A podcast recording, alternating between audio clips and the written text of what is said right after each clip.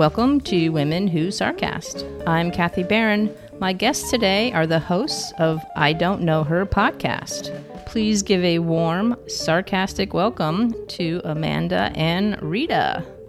Woo woo! Hey, is this is Thanks for being on the show. and and you know, I just want to say that I've listened to a couple of your podcast episodes, and they're just very pleasant and easy to listen to. And you guys make me laugh, and you know, I just love the connection and the rapport that you both have, and it's just very easygoing. A lot of podcasts that I've listened to are just very like choppy and mm. very awkward and i mean you guys just flow and i just want to let you know that i appreciate that because that's not very common in the podcast world didn't start that way i don't know uh, i listened to your first episode and it, it sounded like you guys were you know old pros already on the first episode well, thank you. I feel like that's the best compliment we've ever gotten. yeah, that that uh, our first first recording, uh, the very first one, we didn't even finish because it was just like the plane was going down. It was rough. we lost the plot for sure. Yeah. In regards to your first episode, uh, you were saying that this is our first time just trying out a podcast idea. So, mm-hmm. how did that idea emerge, and how is it panning out for you so far? Uh, so I had wanted to do a podcast, and I had been like collecting a journal of ideas, and it was like basically I had this like moment where I was like, oh, I want to talk about women in history that we've not heard of that we should have. Like they've done incredible, important things that we've heard of their male counterparts, but not of their female counterparts. And but I also am a fan of relaxed podcasts where you learn something or you hear something useful and worthwhile, but also get to know the hosts. And so I, when I was thinking about who I might want to do a show with, I was like, oh, obviously it's Rita. like we have really good rapport. Mm-hmm. This is gonna be great. and have you guys known each other for a long time? I think we figured um, out like five years. Yeah. Yeah. I, I think we met in like 20 i don't know 2014 2013 around that time mm-hmm. and so how is it going for you guys since you've been doing it for a couple of years right how has it evolved well definitely i would say we we do have a rhythm now with how we set up how we go about editing um, you know the technical side is is a little bit more streamlined now and definitely um, when we first started and you know amanda approached me with this idea you know i've never done anything like this um, so I felt like I was maybe not quite being completely myself. And now, today, like as we're doing it, I feel more relaxed and mm-hmm. more, yeah, just being real and not trying to be, you know, something that I'm not. Yeah, I would say that for for certainly like the the rapport has gotten easier. I also think that our um, storytelling techniques are much better. I was talking about this not that long ago that I think that when we first started a lot of what we talked about was like a recitation of facts. Mm-hmm. And now yes. we're better at telling a story of someone's life and impact. And adding your own. Mm-hmm. Oh, yeah. And how we can identify with, you know, their journey as well. You know, comparing it to like maybe things that we've gone through together or individually. And you have a kick ass intro music. we do. So we both loved like that sort of uh, girl rock that came out in the 90s. It was like feminist and in your face. And of course, no one did that better than L7. And we approached Jennifer Finch, and she was the one who wrote the, the song that we use, which is called Shirley and we said, "Can we use it? Is that okay with you?" And she was like, "Fuck yeah!" And I was like, "Oh, that's great. that's awesome that she even she contacted you." Yeah, yeah. I thought for sure that one, she would just never respond. Right. two, her response would be like, "No." so, so she was, was very enthusiastic surprised. about it. Yeah, in fact, she left us a voice message. So. I have a recording of it, so I think we're going to release it as some bonus material at some point. That is so cool. Yeah. That's awesome. Yeah, Amanda had texted me about it. And they were like, Jennifer Finch just called. And I was like, the fuck? What? well, that's a moment in time I definitely want to hold on to. Mm-hmm. And in your first episode, you talk about the race car driver Shirley Muldowney, which is the the music, the show music is part of her story, right? Mm-hmm. And it's funny because you mentioned that Shirley raced in Schenectady. So I'm from that area. like I wow. grew up north. My my grandmother lived in Schenectady, and I lived in Ticonderoga, which is like a few a couple hours north. And we used to, as kids, we used to say skin neck titty. You know, s- skin neck Oh. titty. yeah. So my siblings and I would like my older sister was like four years older than I am. We would like pinch each other and like pinch each other's titties with the whole. yeah. It's funny that I remembered that as I was listening to your podcast. I was just really proud I said Schenectady correctly. right. oh yeah. Yeah, I noticed that. I noticed that. There's sometimes where where we come across words where we just try to roll right past it. Right. Because See it really fast.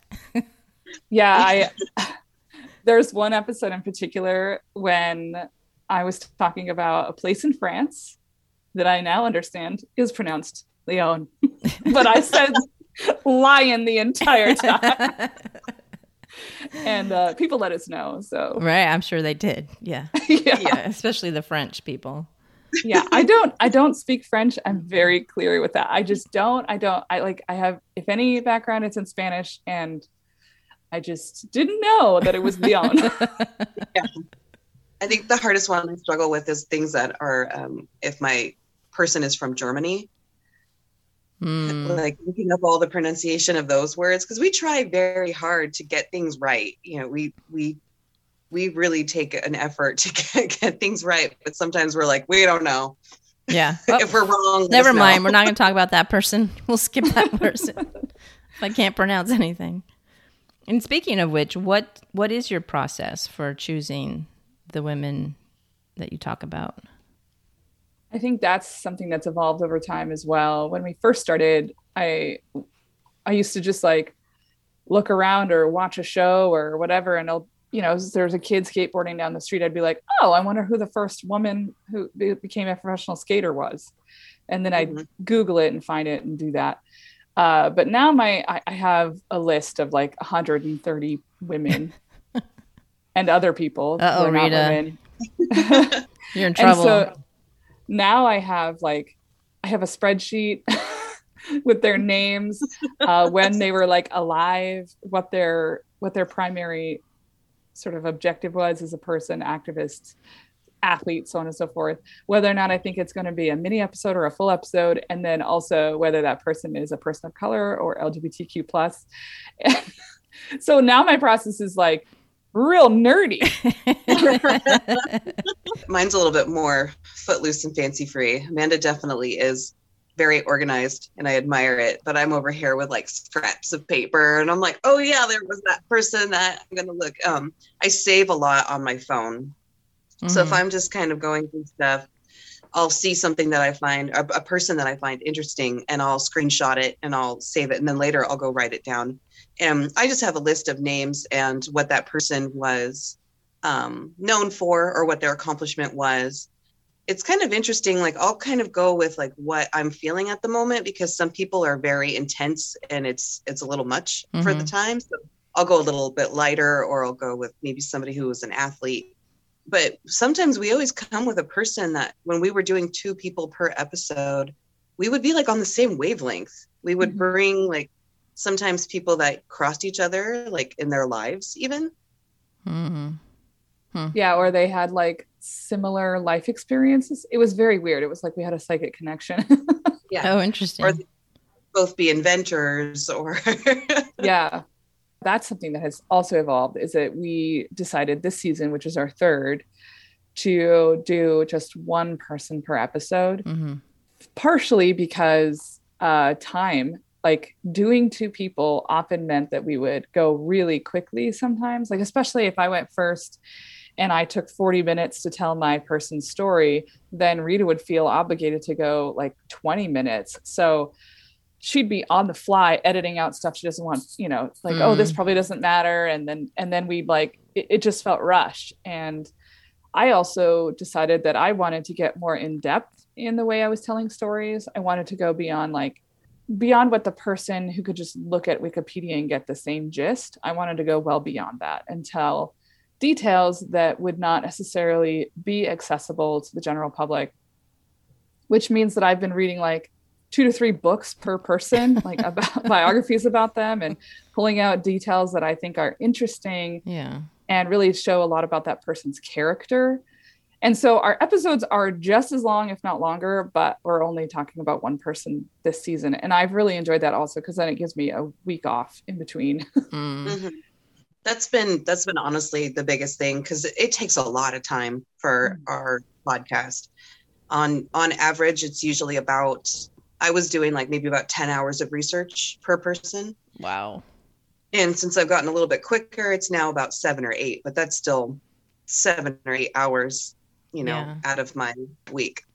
And then yeah. two hours of recording and yeah, it's a lot of work. And I was just going to ask if you knew what you know now before you before you started the podcast, would you have still done the podcast? Absolutely. I, yeah, I would for sure. I get I get a lot out of it personally and like intellectually.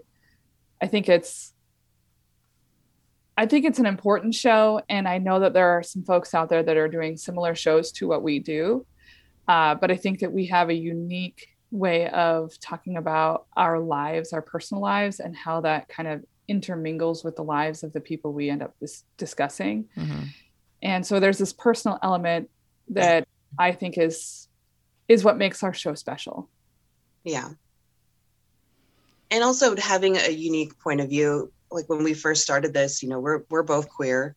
You know, I'm a person of color, so we have a definite view on things that not a lot of people have. Mm-hmm. Yeah. Especially about being marginalized. Yeah. Have you ever thought about having guests on your show?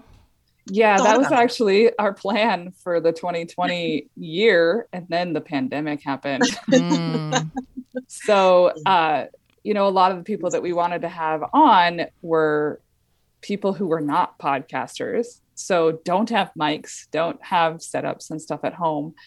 And so we just tabled that for the future. And so we're hoping that maybe um, the next season we'll be able to do that because there are some there are some specific people I want to talk about on the show. Mm-hmm. But I don't feel comfortable telling that person's story. I don't think it would be appropriate. Like, for instance, you may not have heard of Billy Tipton. I have. You know, mm-hmm. yeah. So Billy Tipton is from here, Spokane. Mm-hmm. And I would like to have a trans man talk about Billy Tipton because I don't feel that's a place that either Rita or I should go mm-hmm. as far as telling his story. And so that is one person in particular that I want to have a guest come speak about. There was also we had had like we had a thing kind of getting in the works to be talked about a local native woman who had made really big impacts and has like a whole tie to one of our local universities. And mm-hmm. so there was an indigenous woman from the university who was going to come on and talk about that person. But again, there was personal stuff and then the pandemic and that just wasn't able to happen. But we do have that plan that eventually we would like to have people who represent identities that we do not represent come on and talk about people that they're interested in. That's great. I can't wait for that to happen. Amanda i wanted to talk about one of the episodes that you mentioned. Well this was still the first episode where they mentioned being a lifelong feminist. Mm-hmm. and you're the good kind not not a TERF. Not a TERF. And I have never heard of TERF. I think I've heard of it once, like a couple years ago. But I want I'd like to know what is a TERF and what's their how did they come about? What's their story? So the actual acronym TERF is a trans exclusionary radical feminist. And it is currently probably most well known for a whole group of so called feminists in the UK who are actively working to keep trans women out of women's spaces, quote unquote women's spaces. They've been around for a while. Uh, but they're very much uh, believe that the that the idea of trans women just doesn't exist, or uh, it kind of has like a degrees. Like there are the the quote unquote feminists who think that trans women aren't women at all.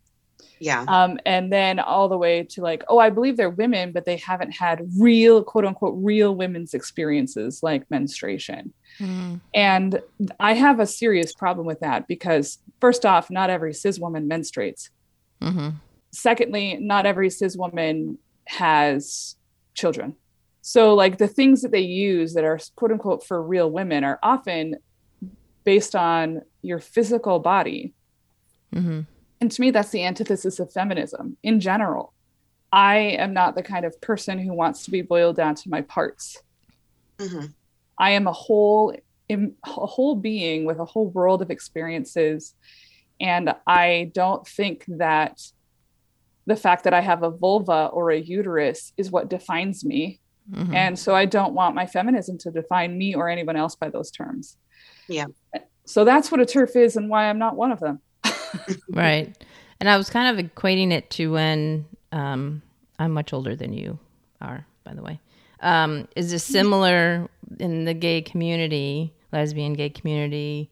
And this isn't identical because with the TERF, it's more about the physical part. But with this particular one, it was more about sexuality, where lesbians weren't accepting of bisexuals and they wouldn't mm-hmm. allow them in the community. They wouldn't accept them. I think that they kind of stem from the same place, mm-hmm. which is mm-hmm. this obsession that, like, the whole reason we don't like people outside of our community telling us what we can and cannot do. Why would we do that to ourselves? Right. Yeah. And we're still we're still equating people's genitals with their identity. Right. And that's just to me, it's like, why? You know, go yeah. take go take that exclusionary shit somewhere else because I ain't got time for it and I I was similar to you, um, Kathy. I I didn't know what a TERF was either. I think I it was on that episode where Amanda like informed me of what that was, and I was I was shocked. I was like, seriously? Yeah. yeah. Well, what did, what's your feeling about labels as far as you know? I remember Time magazine had two lesbians on the cover, and it, it was kind of like trend. It was trendy to be lesbian. You know, that kind of shit does it bugs me. And you know, I think we've grown up in different, uh, obviously different generations of you know the gay community, and it's been you know it's different. I grew up in the '80s when you know I'd go to San Francisco to the Gay Pride, and it would be all about the AIDS. You know, the AIDS going on. Every float had something to do with AIDS, so that's kind of what I grew up with and I I know that Amanda was born in '83, right? Because you said that yeah. in one of your episodes. I'm like, oh lord, '83. I think I was a sophomore in high school. Um, so I know that we've grown up in different eras. Um, mm-hmm. But what is your take on the labeling yourself a certain whatever? Well, I, I feel like I label myself as, you know, a bisexual because I I feel like that's how I identify with my sexuality. Mm-hmm. Um, but just recently, you know, with Amanda letting me know that they're non-binary and totally discovering with them that gender and identity and the physicality of people, it's like no longer all in a nice, neat little box anymore. There's right. such a different spectrum out there it really opened up my eyes. Yeah. Yeah, I don't like being put into a box to begin with. Yeah. yeah. And it's like And I feel like I put myself in a box. yeah, I just think it's very limiting and you know, I think that's why I have such a hard time with, you know, someone saying, I'm a certain this, and that's fine for them, but I almost feel like it's like why put yourself in a box because there's so much more than than what that box is in my opinion. Well, labels also serve a purpose for uniting a community of people, mm-hmm. right? Like, I didn't have a whole lot of knowledge about the varieties of gender identities until I would say the last like five years. Mm-hmm. And once I started to learn more about that, I started to see more of myself in those ideas and identities. and that is what prompted me to sort of have this awakening that was like oh my god that's that's more of who i am than what i thought Right. and for me it was it was about being able to identify myself properly um, and also to find other people who were similar to to me and so i think that labels serve a purpose for the people within those labels Mm-hmm. i don't particularly care for people labeling me themselves like outside of me like that's not your job that's my job to do Mm-hmm. and if I've told you a label, then that's an okay label to call me. But if it isn't, then you don't get to do that. So Right. I think it's it's one of those things where you have to be really careful about, you know, what we think about people based on our our preconceived ideas and biases. hmm Right. Yeah, I think if someone like you discovered part of yourself, if, if that's how you relate and that's generally who you are, I'd say that's awesome. I just feel like society just puts people in these categories that aren't true or not accurate. And then it's, you know, I mean, that's what most people see is what the media or what, you know, society throws at them. I think society too likes to label things because it's safe. hmm And it's it makes things simple. Right. Yeah. Yeah. I you agree. you are that you are that i'm going to stick you in this category and you know i got you all figured out kind of thing right. I'm working with a student right now who is biracial, and I had approached her because she's a really big reader, and I thought maybe she'd like to try writing. And there's a local Black newspaper that's always looking for more young voices. And I thought, well, maybe she'd be interested in that. And so I approached her, and first off, she was like, nobody's ever asked me to do anything like that. I think I actually do want to do it. But secondly, through our conversations, I started to learn that she's like a real big farm girl. She shows animals at the fairs and county fairs and stuff goes to rodeos she rides horses she does all this stuff. And i said do you ever have people who are surprised that that's who you are? And she was like every day. Hmm. because everybody has an assumption of about what a teen black girl is like. Right. and so that's what she's going to write about is that like you know people make assumptions about her based on what she looks like or her identity. And that has to do with this fact that we are a little bit obsessed with labeling people because we want to un- i think it does come i'm trying to be better about empathy. I, I think it often comes from a place of good faith like i'm trying to understand you. But i think that there's this uh, problem that happens when we when we have such simple ideas and that's that then people don't get to be complex Mhm. and people are every person is complex hmm and we don't have a lot of room in our boxes for complexity and grayness or the idea that someone might straddle three boxes at once you know Right. Yeah. we just don't have that language or that complexity when we have our labels And I think people want to understand, but it's almost like their understanding has limits. It's like it's like just tell me that you know, just tell me what I want to hear, and then we'll get you know we'll, we're good. So I think that's another thing that needs to be stretched. I did. We had a conversation one time on the show about an experience I had uh, with a co- with a couple coworkers, where one um, he was he was queer, and I had a female coworker, and she we were kind of side by side, and she said, "Well, he says he's queer. Like, what does that even mean?" And I was like, "Well, I can tell you." I said, "Because I'm queer," and she like looked at me and she goes, "But you're married." And I was Mhm. like, "That doesn't." like so limit so limited yeah, yeah and if they're open to understanding, then that's a great way to have a conversation.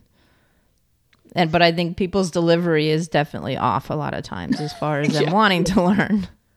Yeah, and she she laughed about it, and I was like, "Is it funny? Am I am I funny to you?" like turned Right. into Joe Pesci. Like, am I haha funny or what? Yeah, exactly. so, what does feminism or being a feminist mean Oh, that's a loaded question. to you personally? I guess. Inclusion, hundred percent. I think that feminism is about uh, bringing equity, equality, and justice for all, Mhm. and that you can't you can't call yourself a feminist if you're also not anti-racist or working towards your anti-racist ideas and ideologies hmm because they're they're interchangeable and they're intersecting at all times one marginalized identity always has something in common with another marginalized identity and oftentimes overlaps. And we have to work better, I think, uh, white people especially have to work better at understanding um, that we have to work towards that equity and justice. Um, that's our job. Mm-hmm. Yeah, feeling feminist is action as well. Mm-hmm. You know, you can wear the you can wear the button, you can wear the t-shirt, and you can go to that one march. But like, what are you doing? What are you actively doing, especially in your community, the people around you that you live with day to day? What are you doing actively? Yes. Right. So, Rita, you mentioned that the goal of the podcast for you was for you to step out of your comfort zone. Mm-hmm. How has the podcast changed you over the couple of years you've been doing it? Uh, well, definitely, um, I'm way closer to Amanda than I was five years ago. I definitely feel like they are family now to me, mm-hmm. rather than just a friend. I feel like I've discovered a lot about myself because through the through the podcast, I've been very open with struggles that I've had um, with my mental health. I had, you know, a very bad uh, mental breakdown probably about three years ago, mm. um, which I was open with on the podcast. I've struggled with um, addiction. I've struggled with self harm, mm. um, eating disorder, and so just like being able to put that out there has been very therapeutic. And I've had people message me on the side that said I've gone through something similar, and it's really good to know that I'm not, you know, what people call crazy. That's amazing. And how has that been for you to hear from people that you don't even know, but that are listening to the podcast? You know, it it feels good to be able to um, sh- show people that it's okay. You know, it's okay to be messy. It's a part of me, but it's not everything that I am and also i do also share ways that i've been overcoming those issues and working towards you know being a better um, a better person for myself. Right. It's definitely an outlet too like being able to do the research and um, still learning stuff you know i'm i'm 36 and still being able to like learn something every day is really cool. Mm-hmm. yeah i feel like i'm in a whole new graduate school program Yeah, that's pretty awesome. I think as a podcaster, it's like you have this curiosity that doesn't ever go away. And I think that's what's awesome about the podcast community is that we are curious beings and um, I applaud you for for doing that. Yeah, and I, I, I don't think, you know, if I had never taken this opportunity, I think things would be different now because I do have a goal, you know, each week to bring something to the table. Mm-hmm. You know, mm-hmm. it it makes you feel good to be able to also bring this person that people don't know about to the forefront and share their story. And we've found some really fascinating people. Yeah. I yeah. bet. People that like I think one of the things that's ha- happened for me is that because we keep talking about these people who like I think I've overcome some shit I ain't done anything compared to a lot of the people we end up talking about. And that can be very inspirational to me. In fact, one of the most recent ones I talked about was this woman who uh, was denied the degree she earned, and she just kept pushing and pushing. And at the age of 43, started a brand new career. Mm. I mean, just that's, I can't even fathom that right now. Like how you would, how you would have the strength and tenacity to keep pushing a system that wants to keep you quiet. Mm-hmm. Mm-hmm. So, what's your favorite episode of your podcast? Oh, uh, I would say in my top in my top five is definitely the episode we did on or that well my person was Frances Perkins. She is the first woman to have served in a presidential cabinet and she was basically the architect of all of the New Deal programs that President Roosevelt got credit for because he was the president. But um, she hasn't, like, she's not even in the history books. Like, we learn about Social Security and and our healthcare programs that, that were started then. And um, she wrote a lot of those, those social programs that we continue to to uh, lean on and and use on a regular basis, those were designed by a woman that Mm. we do not know the name of. And that's very frustrating to me, but also was like, I felt very passionate about getting her story out there and talking about it every time I get the Mhm. chance to. I'd I'd have to say my favorite favorite is of mine that I brought was uh, Madam C.J. Walker. I'm still very enamored by her story. She was the first um, self-made millionaire Black woman uh, in the U.S. And you know, she took. I, I very much love inventions, and uh, she invented a line of specialized uh, hair care products for Black women to take care of you know their black hair and she she just hustled so hard and she made her own business and she worked super super hard she was able to build this franchise that still exists today like you can find her line at sephora today she was also you know she turned activist as well in her own community so she was successful and she turned that money around and she was able to pr- provide programs for her own community as Mm. well and I like stories of success where people turn it around and pay it forward too. Mhm. Yeah, I like people who um, don't just stand on top of the ladder, but bring somebody up with them. And that was, I think, something I found really inspiring in Madam C.J. Walker's story was that she then turned around and put money into Black women entrepreneurs. Yeah, she offered courses. She taught them how to, um, you know, talk about the product, be able to go and create their own businesses, Mhm. not just keeping it just for herself. That's pretty amazing. There's this really wonderful picture of her um, in her vehicle with like a group of women, and they just have these fantastic hats with these big billowy feathers on there, and Mhm. they're they just look fucking badass, like just it and was just like, I want to hang out with her.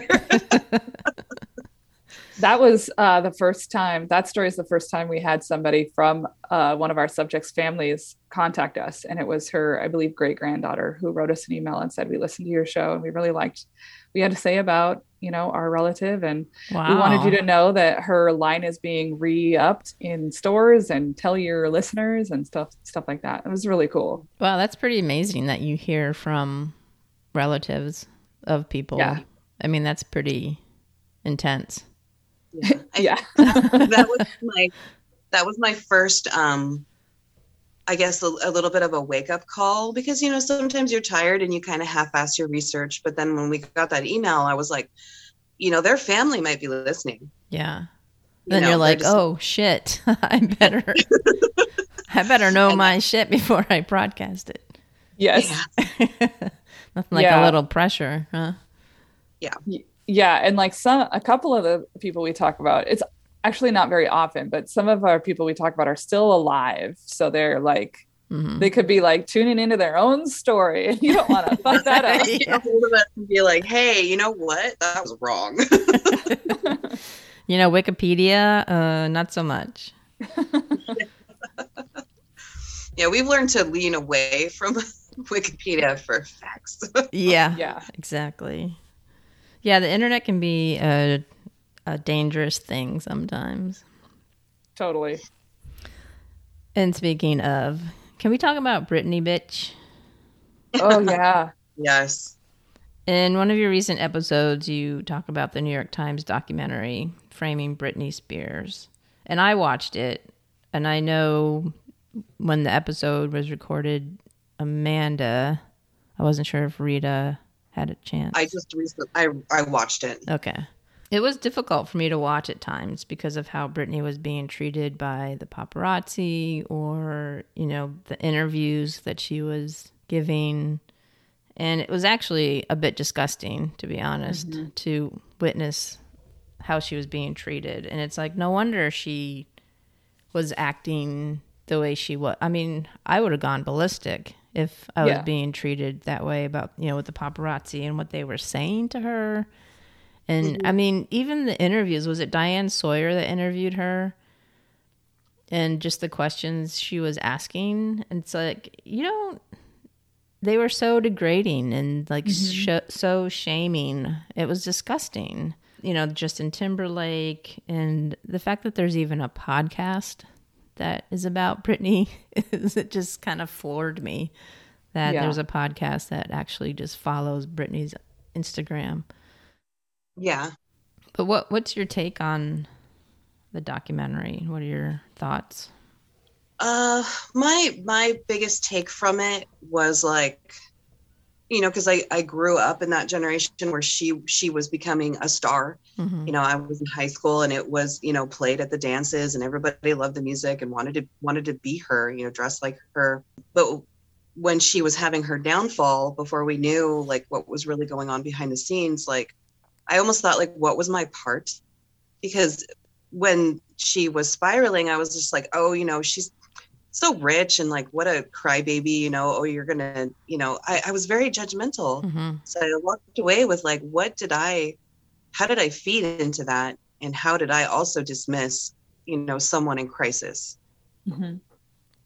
Yeah. I, I think that's one of the things I really enjoyed about the documentary. I don't know if enjoy is the right word, but appreciated like that the that like saying that when you have one finger pointed away from you, there are three pointing back. Right. like there was a little bit of that going on. Like, Mhm. you know, I would say that there was so much media scrutiny of her, of her body, of her words, her choices, her everything. Like she, you couldn't escape it. Yeah, she was under And a I- microscope for sure.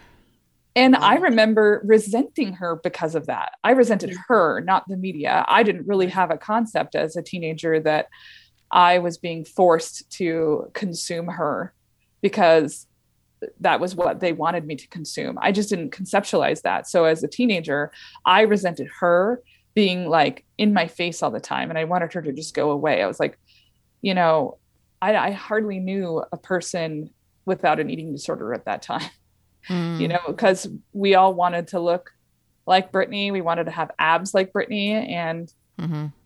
You know, it's like that's not everybody's body type. And also, I don't dance 10 hours a day. right. exactly. so I think that there was a lot being said in that documentary about how we consume people and especially women and we like to chew them up and spit them back out and then hmm and then marvel at how messed up they are Right. well we fucking did that yeah. and we all contributed to it in some way uh, you know I, I i do think that we're better about not doing that in some ways but i i would connect exactly what was happening in that documentary to what's happening right now to meghan markle Mm. she's just being consumed chewed up and spit out by especially the media in the uk like oh my Oh, yeah. god hmm that is just abhorrent. And it upsets me to no end that what Britney went through 15 years ago or 20 years ago is exactly what Meghan Markle is experiencing now. And if we even tie it back to Princess Diana, Right. fucking 30 years ago or whatever that was, like we have not learned our lesson. We just keep repeating it. And that is, to me, what we need to really take a look at as and examine as a society hmm which is one of the reasons why we do our show. Because a lot of times, what happens on our show is we'll talk about some pop culture topic, and then we'll start talking about this person who lived 100 years ago. And lo and behold, we can find all these random connections to what we're currently talking about. Yeah. And the conservativeship to me is just boggles my mind. The Oh, fact yeah. that her father still has that much control over her and she's like in her 30s, right? She just turned 30 or something. Oh, no, she's like 35. Oh, she's that. Okay. She's much older Yes. than I thought. Actually, I think she's older than me. So I think she's almost 40. So to even, I mean, to think that she can't control her life, basically, uh, Yeah. is to me ridiculous. And I also saw in the news that the some senator was looking to bring the um, cons- conservativeship, how it, you know, the whole law into like back into legislation to kind of look at it Yeah. to maybe She's definitely being taken advantage of. I Yeah. mean, she's still making money for somebody, you know, for her father. right exactly Like, and if she's so, if she's so broken down and, you know, can't even, you know, figure out what she's going to have for breakfast in the morning, Mhm. how is she making millions of dollars successfully? yeah Yeah. The point of a conservatorship is to help somebody who is in dire need of it. hmm they are incapacitated in some way, whether it's physically or mentally. And that may have been true at the time of her breakdown. But I cannot fathom why that the conservatorship is allowed to continue. She's 39 years old. Mm-hmm. Like she is not a child. She is not incapacitated mentally or physically. Because if she were, then she wouldn't be able to still make money, right? Like she wouldn't be able to still, to, you know, do Vegas residencies and uh, release singles and shit that you're still having her do. Like, how is that? Those two things don't compute. There's a cognitive dissonance happening there that I do not understand. Well, and the fact that her mental breakdown was probably because of how she was being treated. So Yeah. that in itself is like, wait a minute. Let's go back to when this happened and what was happening to her through the media, through all the shit she was going through. her, And- her relationship Right. falling apart. yeah. You know, that's I couldn't imagine going through a, a breakup, you know, with someone that you thought was your partner for life, but ha- doing it for the world hmm Yeah. of everybody. Yeah. You're definitely under a microscope and being analyzed and criticized 24 7. Yeah. She's she's been under been under more scrutiny than I think we could even fathom. hmm That documentary just touched on it. Like Mhm. it was an hour long. Well, the guy that the paparazzi guy that was interviewed in it, I just wanted to like hit him Oh, through the screen. good. It's like you Yeah. are a douchebag. Just admit it. Yeah. You know you're in the wrong, and it was just in, you know aggravating to hear him basically Rationalize not everything. even yeah yeah not admit that he was at fault. and his actions and behavior as a paparazzo uh, exactly typifies how we commodify women and women's bodies. She doesn't get to be a, a whole human being. hmm She is a body, a personality. Like we get to, we get to do whatever we want to her. And Diane Yeah. Sawyer, you know, in the name of news, and it's like that's bullshit. You know, Mhm. as a woman, she should know better to not put down other women, and I think that's that's the problem that I have with the people, the women who say they're feminists. It's like you, you don't you don't punch down people, you know. Yeah. You don't trip them or degrade them if you're a true feminist. Yeah, one Yeah. of the actual questions that she asked Britney was, "What do you say to people who think you're a bad mother?" Yeah. I say, "Fuck you," Yeah, exactly. yeah. and also "fuck you" to asking for asking me that question. Like, yeah. why would you? What does that have to do with anything? hmm Well, and the questions that they would ask a, a woman compared to a man is what gets me. It's like, would you ask a guy that? You know, why are you such Yeah. a bad father? Yeah, is anybody asking like these, you know, powerhouse directors or whatever? And what do you say to folks who think you're a bad father? Oh my gosh. What they're like? What? I have a kid? What are you talking about? Yeah, wait, wait, which one? Yeah. Well, I have enjoyed talking with both of you, and I really appreciate you coming on the show. And I have nothing but admiration, and you're definitely an inspiration. And thank you so much for putting your heart and soul into your podcast because it definitely makes a difference. And I appreciate that. Well, thank you, and thank you for having us on. Yeah, thank you so much. You can find Amanda and Rita and I Don't Know Her podcast wherever you listen to podcasts and on social media at, is it I Don't Know Her or is it IDK her podcast. IDK Her podcast on social media? Thank you so much. Thank you. Thank you. Thank you for listening to Women Who Sarcast, an independent podcast. We welcome and encourage your snarky comments. Contact us at womenwhosarcast at yahoo.com and follow us on Twitter and Instagram at Women Who Sarcast. Support us on Patreon and become part of our sarcastic community. Visit www.patreon.com backslash women who sarcast. Show music provided by Mike Imbassiani.